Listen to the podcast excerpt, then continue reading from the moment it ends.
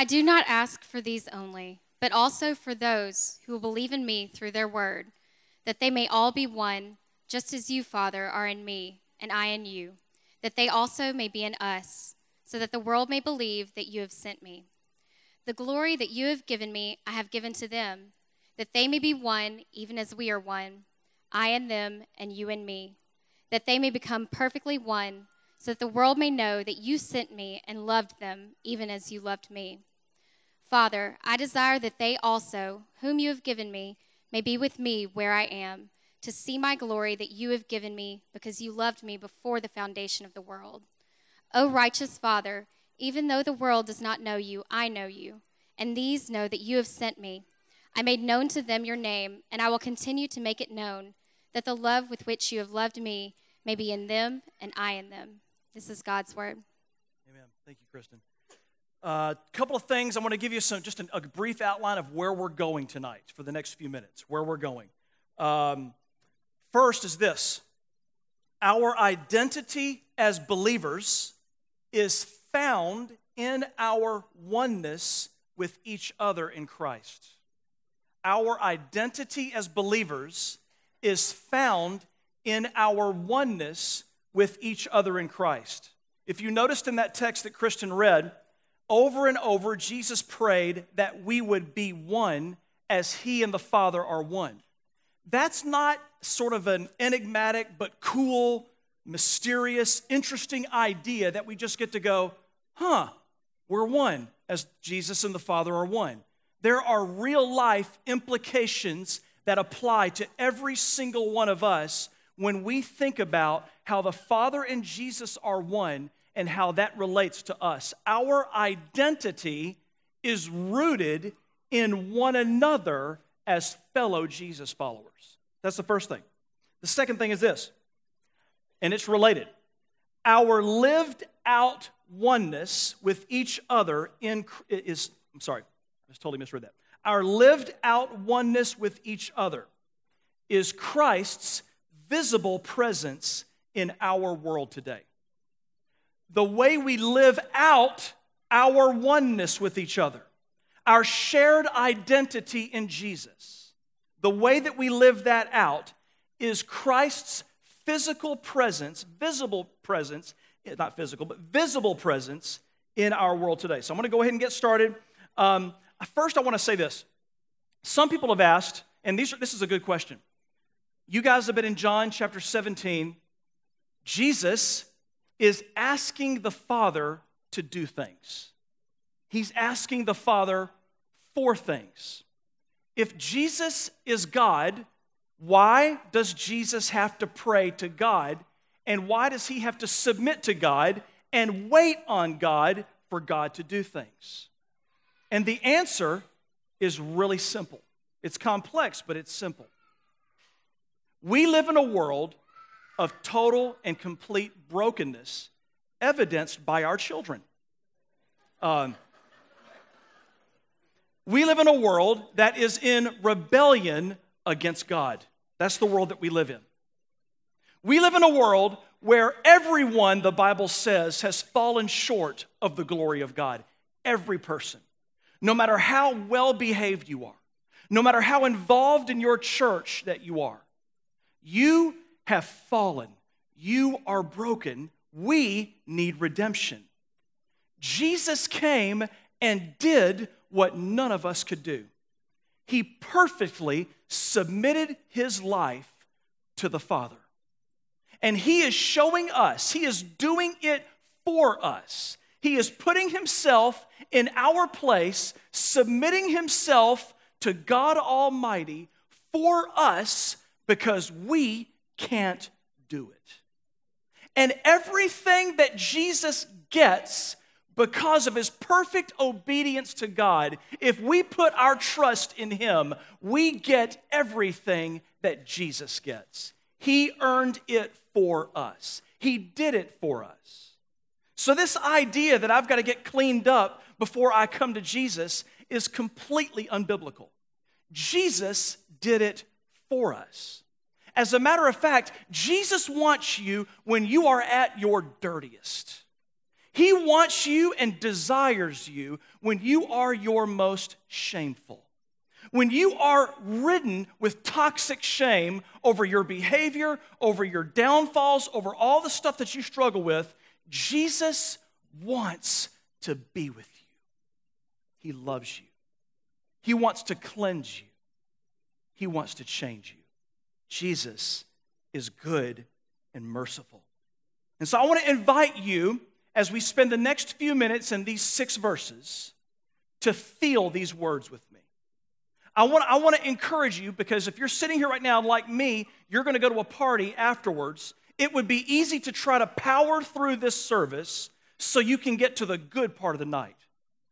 I want to encourage you to turn your heart, to bend your heart around God's word for the next few minutes as together we worship Him and feast at His feet.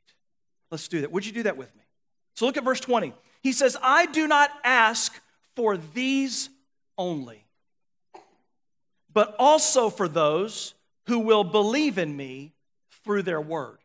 So, for the 19 verses in front of this, Jesus has been praying specifically for his disciples that he's been leading. He's been praying for the 11 because Judas has now betrayed him, which was prophesied by Scripture. He's praying for all the other disciples who are with him, who have followed him over the last several years. And now he's thinking into the future and he's thinking about us. He's thinking about the people who would believe in him through his messengers. Now, I want to invite you to feel the weight of that. Jesus is on his way, if he's not there yet, to the Garden of Gethsemane, where he will be so terrorized by fear that his body will sweat blood droplets on a rock. And as he is making his way toward his passion, as we call it, what is on his mind is not getting us to heaven. That's not what he's thinking about. Does he want us to go to heaven? Of course he does. But that's not what Jesus is thinking about. He's thinking about not just his disciples, He's not just thinking about getting the strength from God in prayer in order to endure the path before him, a bloody path. He's thinking about you and he's thinking about me. And he's saying, God, I've got a few things to say about them.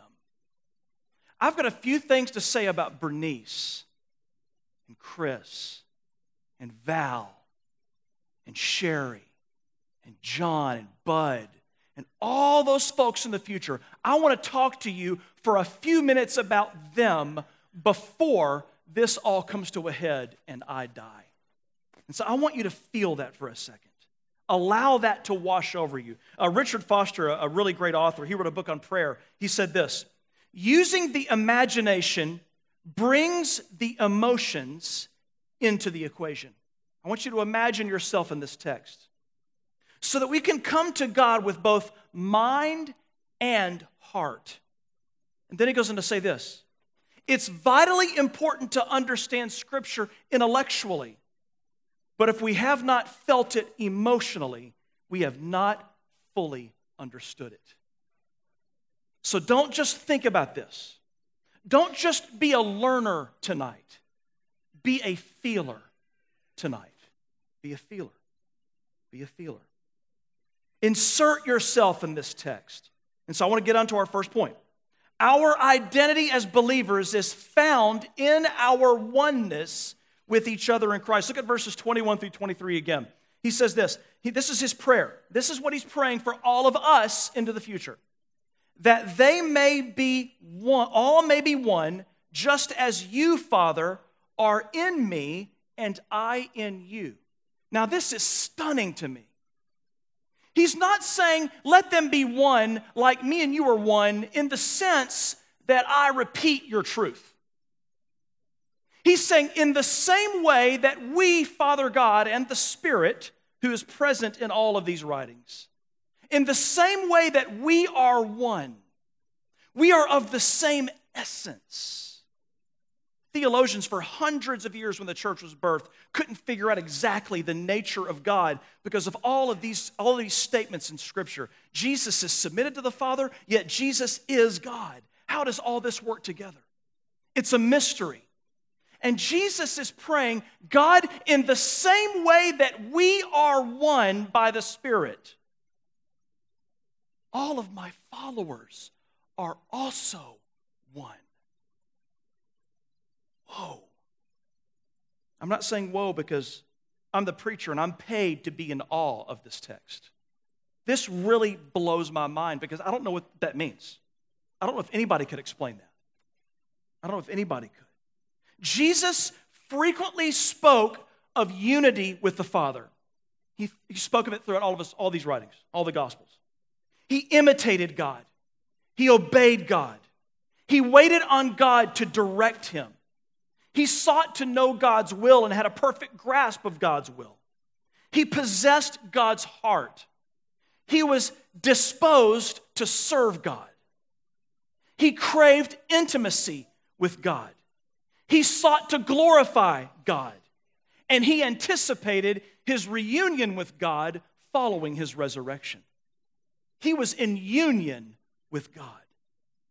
In the same way, our oneness with God is similar, not just with Jesus, but with one another. We are one. We are in unity with one another, even if we don't act like it sometimes. That's why Jesus prays later in the text, make them perfectly one, Lord, because he knows we're not perfectly one. Spiritually, we're one, but we still have to learn how to live it out. And so this is what we're learning to do. This is, I think you could call this discipleship. We are learning to imitate one another in Christ. We are learning to stir up love and good works in Christ. We are learning to make ourselves known to one another in vulnerable relationships and seeking to know one another's hearts. We are growing in a disposition towards serving one another. We are learning to reject the world's idea of the good life possessions, riches, security, pleasure, and learning to live out the truth that what the good life really is is heart to heart communion with one another. That's the good life. It's the good life. Sometimes that's hard to believe. Sometimes in our unbelief, we can't accept that. Having a new car feels better than going to a community group. It feels better than that sometimes. But this is why we must lean in to who we are as God's people. We must lean into that. I want to talk about the how of that in just a minute. In just a minute. But more than us being unified in our actions, we're learning how to serve, we're learning how to submit, we're learning all this other stuff. There's something beyond that. Jesus and God are one being. Remember when Ron Surgeon was preaching a couple of years ago? He had three cups. He had the Father, the Son, and us. They were all labeled that. And he kept sticking them into one another. Jesus is in the Father, we're in the Son. The Father is in the Son, we're in the Father. The Father's in us, Jesus is in the Father. It's hard to understand because we have no category to compare it to in our world. There's nothing like God. There's nothing like the Trinity. Nothing in our world. Nothing. Nothing. And in the same way he says that they are one, we are one with one another in some mysterious and supernatural way. That is incredible to me if we allow ourselves to think about it. We are one as Jesus and the Father are one. And then Jesus gives the payoff. He says, Here's the reason why I'm praying that they may be one. This is why that the world may believe that the Father sent Jesus. So here's the question How is me and you being one proof to the world that the Father sent Jesus? Let me put it this way For millennia, the world wondered what does the one true God look like? What does he think about things? What is God like? What does he think? What does God think about marriage? What does God think about kids? What does God think about money? What does God think about all the terrible tragedies that take place in this world? What does God think about that? Does God have an answer for that? Why do these things happen when there is a creator? God, there's an answer for all of this. Not always a satisfying answer, but there's an answer. And God sent his son Jesus so that people, for the first time, would understand what God is like. And it was shocking. Because in Jesus' first teachings, he did not say this I am here to destroy evil people. He didn't say that. He didn't say, I am here to skewer people who, are, who practice injustice. He didn't say that. He said, Love your enemies. He said, The people who are going to inherit this earth are not going to be the violent and the angry and the tyrants and the controllers and the manipulators. They, they aren't going to inherit this earth when I'm done with it. It's going to be the meek that will inherit the earth. You see, when Jesus was saying the meek will inherit the earth, or blessed are the peacemakers, or turn your cheek when you experience daily insults, he wasn't just giving us new rules, he was showing us who God looks like. This is the way of the living God. He's different than all of those primitive wooden statues. He's different than all of the man and women made ideas of what God is and what He's like. He's different than that. He is totally mind boggling. God, in all of His ways, has no comparable category. How can it be that the creator of the universe is humble? How can it be that the God who said, Let there be light, and light shone in the universe, and later stars exploded billions and billions of miles apart. How is it that this God with unlimited power is willing to bleed in our skin? Jesus is showing us what God is like. Well, here's the thing Jesus physically isn't here right now. In this text, all through 26 of these verses of John, of this prayer, Jesus' high priestly prayer, as some theologians call it. He says, I've come to manifest God. And he says at the end of this text, I'm still manifesting the Father. What's he saying? As he's praying for us, you and me, 2,000 years and beyond into the future, he is still indwelling us, desiring to manifest the Father's face to our world. He desires to manifest the Father's name to our world. He desires to manifest the Father's ways to our world. An almighty God who is a peacemaker. A God whose power knows no limitation, who is one who loves his enemies. That God. and as we are walking out our oneness together, learning to love one another, that's part of our vision statement of our church, that we are learning to love one another. We purposely put it that way because we wanted to just say, hey, we're not here to change the world. We're here to do what God's told us to do. We don't have delusions of grandeur. We are one part of the church of planet Earth. We're one part of it. We're going to change what God has called us to change. Our community, the people who come to church and gather with us, we're going to do what God's called us to do. Yeah, we're going to make an impact in world missions, locally with some justice initiatives. But we don't have delusions of grandeur here. We want to stay humble and stay meek. We are learning to serve one another and we're learning to love one another. We don't do that well at times at our church, but we're learning that.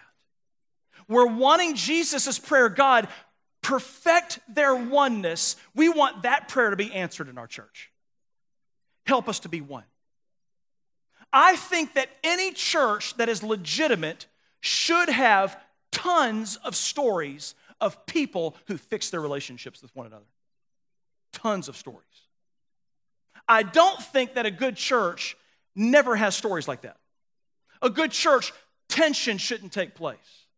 In a good church, people don't get mad at each other. In a good church, relationships aren't broken. In a good church, people don't get divorced. In a good church, this and that. That's not what I see in the scriptures. What I see in the scriptures is that a quote, good church is a church made up of broken people who are walking the way of Jesus and who are working really hard at walking that path, restoring relationships with one another. That's what a good church looks like. And that brings us to our second point. Our lived out oneness with each other is Christ's visible presence in our world today. I love the verses, 1 Corinthians 13, 7 and 8. My parents made me memorize it when I was a kid, and to this day, it's one of my the handles of my theology, of how I think about God. Listen to, listen to the words of these two verses. Listen, listen to this really closely. Feel these verses. Love bears all things. The Apostle Paul, anointed by the Spirit, is writing these words to a church. He's having to remind them hey, hey, hey, hey, hey, hey, hey, hey, remember, remember who you are. Love bears all things. I know you don't want to bear with people right now, but love bears all things. Don't forget that. Love bears all things. Good churches don't mean you're not going to have to bear things. Good churches mean that you're going to have the spiritual maturity to learn how to bear things. That's what happens in good churches, whatever a good church is. Love bears all things. Love believes all things, hopes all things, and endures all things. Love never ends. It never ends. Love lasts forever. You take eternity, and love is just as long because that's who He is. He's love. That's who He is. So I want you to notice the driving concern in Jesus' message here that He wants us to be one together. He wants us to be together. He wants us to do life together. What does it look like to be one? If I stand up here and say, hey, we're one in the Spirit, you can go, amen, cool, that sounds awesome. What's the next point? Give me something I can use, Chris. Well, I'm giving you something right now that you can use. I'm giving you something right now that Jesus is praying right now to the Father Lord, make them one as we are one. Did you notice that before Jesus died, he didn't say, Lord, please take my children to heaven? He didn't say that. In America, that's what we lead off with.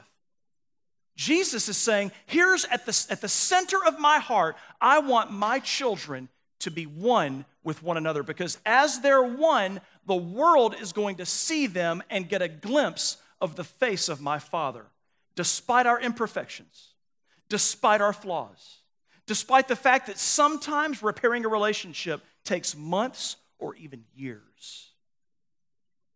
That as we walk that path, we are giving the world glimpses of the Father.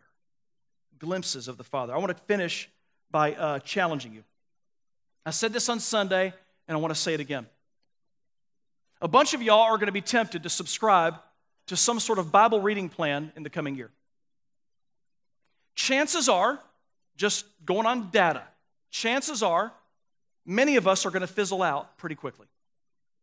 We're not going to stay with that plan. One of the reasons is, is because there's a lot of the Bible that we don't understand.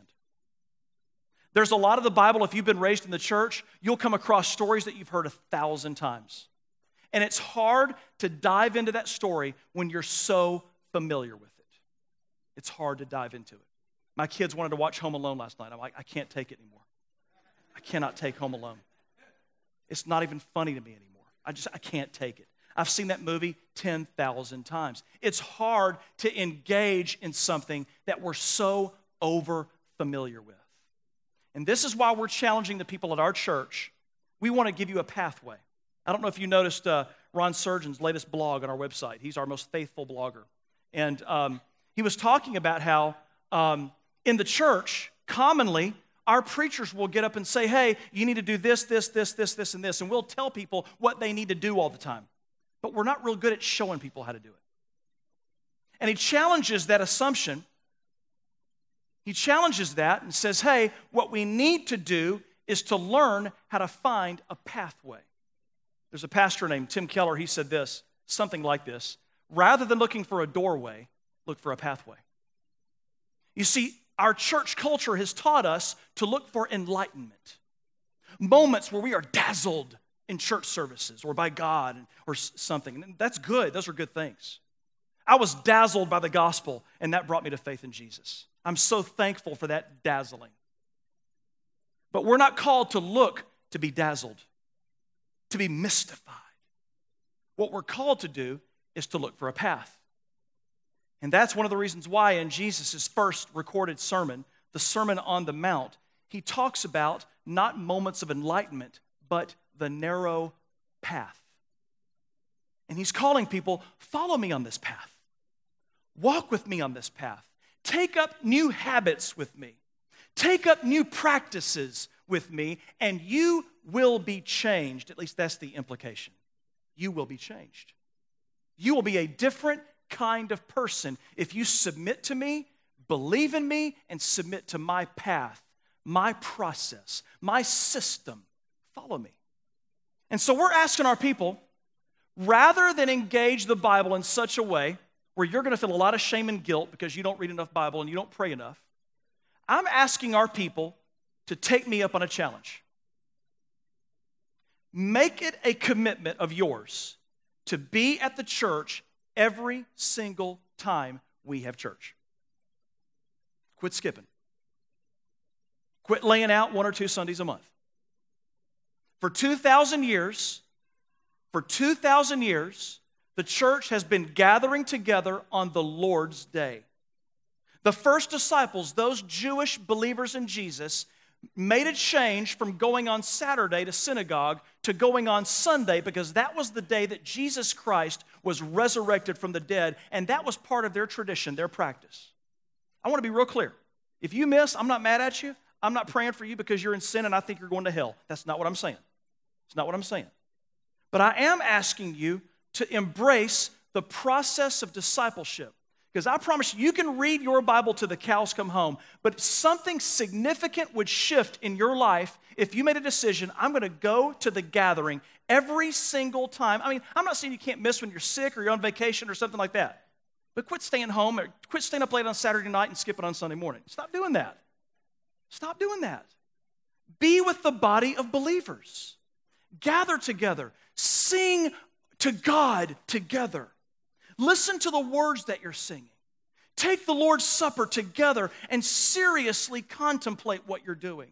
Listen to the preached word of God, and then rather than anything else, do, I challenge you to do this. Listen to the podcast once, maybe even twice in the week. Be a part of a community group. Just be with people. Notice I'm not asking you to cut time out of your schedule and make sure you pray for 15 minutes, read the Bible for 30 minutes. In the early church, they didn't have Bibles laying on their bookshelves, they didn't have that. I know we do today. I am not saying don't read the Bible, but I am saying this. What if we as a community read the Bible together? Some of the most powerful times I've been influenced by the scriptures has been when I've gathered around God's word with God's people. When I'm by myself, I feel like a knucklehead when I'm trying to pray. But when I'm with people, something is different. I'm encouraged, I'm stirred up. I'm with God's people, I'm with Jesus Himself. I'm encouraging you to make this your new discipline in the coming year. Quit signing up for Bible plans that you're going to break and feel guilt over. When you read the Bible, think about it and read it. Don't ask God to, do, to, to, to show out in a way or dazzle you. Just be faithful with reading the Bible when you read the Bible. But what I'm asking our church to do is to dive in to the practice of being together. It is my deep, deep belief that the number one primary practice of following Jesus is gathering with Jesus' people consistently and worshiping Him together is my sincere belief. I have experienced the most transformation in my life because I am with people, with them, with them. So I'm, I'm challenging you to do that. We want you to walk the path of discipleship and live out the prayer that Jesus prayed Oh God, make them one as we are one. Make them one.